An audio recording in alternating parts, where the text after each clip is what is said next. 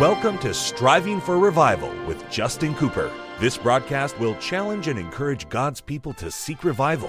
We pray you'll be blessed as you listen to Striving for Revival. Welcome to the Striving for Revival radio broadcast. This is Brother Cooper coming to today from somewhere along the Revival Trail. My, what a privilege it is to have you join us for the broadcast today, and what an honor is mine to take the King James Bible and to share with you some eternal truth from the very Word of God. We've been studying in the book of Ruth, and we will continue with Ruth today. And this will be study number four, and we are down through the first five verses. Can you believe it? Five verses in, three studies. And number four today, we'll get into verse six, and we'll see how far down we can go. But uh, I want to look at this book, and we're going to spend some time here. I love it. I, this is, I, I just got asked this question recently. What's my favorite Old Testament book or New Testament book. I cannot tell you that. I wish I could. I, I, I can't pick one. I, almost don't know if it's right to pick one. I love I love them all. I love Genesis.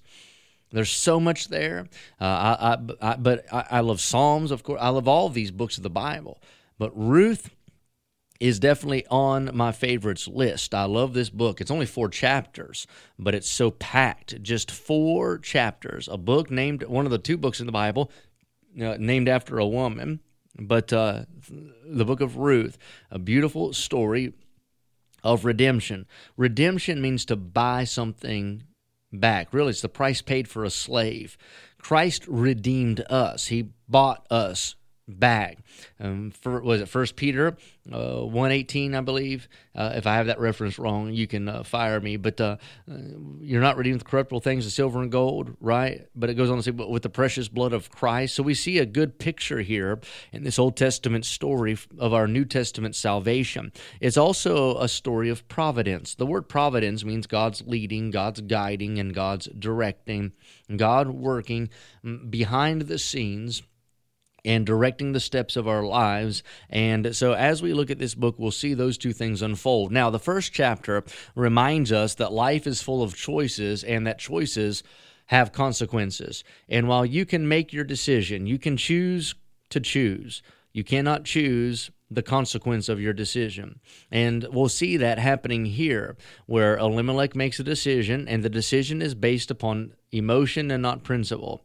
It's based on expediency, not eternity. It is based on the need of the flesh, not the uh, directing of the spiritual uh, impulse, no question about it. He takes his family out of Bethlehem, Judah Bethlehem, Judah is the house of bread and praise. And he takes him to Moab. Moab is a place cursed by God, expressly forbidden, a place that God's people are not to mingle with, marry into, or have any dealings. They're supposed to just stay out of there, stay away from it. It's almost like uh, Luke 15, the parable of the prodigal son, the far country. It's negative, it is wicked, it is godless, it is out of God's will. It is a type and picture of the world. All right. This man takes his family because of a famine, no food on the table. It's amazing. I've said this so many times, but I want you to hear it in case you didn't. If you want a spiritual man to make an unspiritual decision, affect his flesh, afflict his flesh, uh, discomfort his flesh, uh, touch his pocketbook, touch his belly, touch his body. He'll make an unspiritual decision if he's not careful. It is so important that you and I hide the Word of God in our heart, anchor ourselves in Bible principle. Because when these seasons of famine, quote unquote, come, if we're not careful, we'll get our families out of the will of God. That's what he does. He takes his family to Moab. He thinks, well, at least there's food there. Maybe I'll make some more money if I go there. And so he takes his family uh, out of a place that God has historically blessed and used, a place where he has met his wife, raised his children, had his home uproots it all to go to Moab. Now, his plan was I'll just sojourn in Moab. Sojourning means I'll just stay for a moment, I'll pass on through. And then once I get what I need, I'll get back to where I ought to be. You and I know well, you cannot play games with God's will. You don't just hop in and out of it. It is a lot easier to get out of God's will than it is to get your way back into it. And sin seems like something, well, I'll play with sin, but really sin is playing with you. And the thing is, you might be playing with sin for a season, but sin is playing for keeps. And what you think you can just take and put down will get such a hold on you that you'll live with it, deal with it, battle it longer than you ever thought you would. This man sojourns, he thinks, in Moab. He takes his wife Naomi, his sons Mahlon and Chilion, but the Bible said that they continue there. And they stay there for so long, long enough for Elimelech to die. He dies out of God's will. He dies away from God's God's blessing. He dies away from a place of sacrifice. He dies in a place he ought not be and never should have gone, and he's buried deep under the dirt of the far country.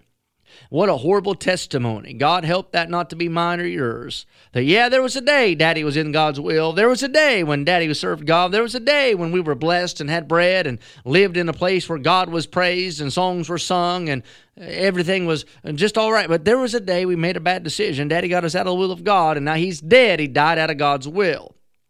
That's got to be the worst statement that could ever be made or said about a person is that they died out of God's will, a child of God, but not in God's will. After some time, Elimelech dead, Naomi a widow. She's trying to raise those boys the best she knows how, but they're being raised outside of God's will. They're being raised outside of God's worship. They don't know anything about the God of Bethlehem, Judah. All they know is what's going on in Moab. So these boys, as will happen, naturally marry Moabitess women. They unequally yoke themselves to these girls.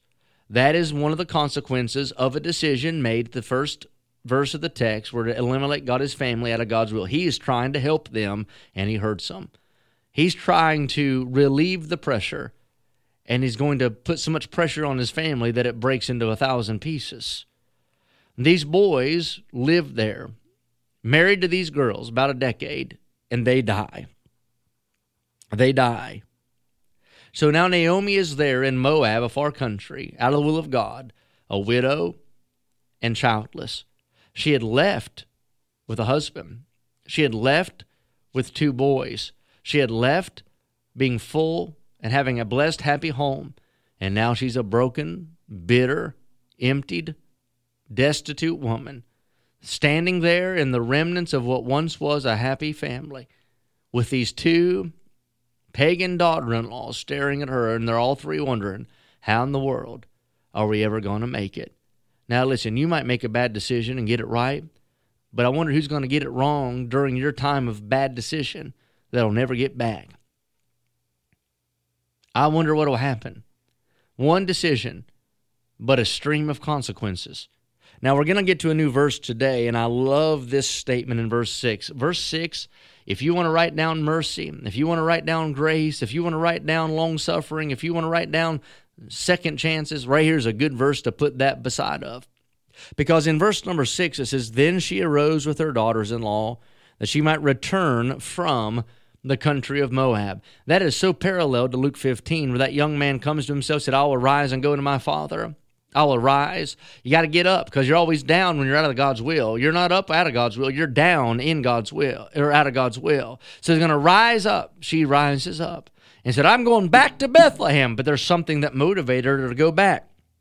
I've got this next phrase underlined in my Bible. It's shouting ground. It's a great lesson for us to learn. It's something we had to tuck away in our spiritual hip pocket, pull it out whenever our heart is troubled by the affairs of this life. For she had heard in the country of Moab how that the Lord had visited his people in giving them bread.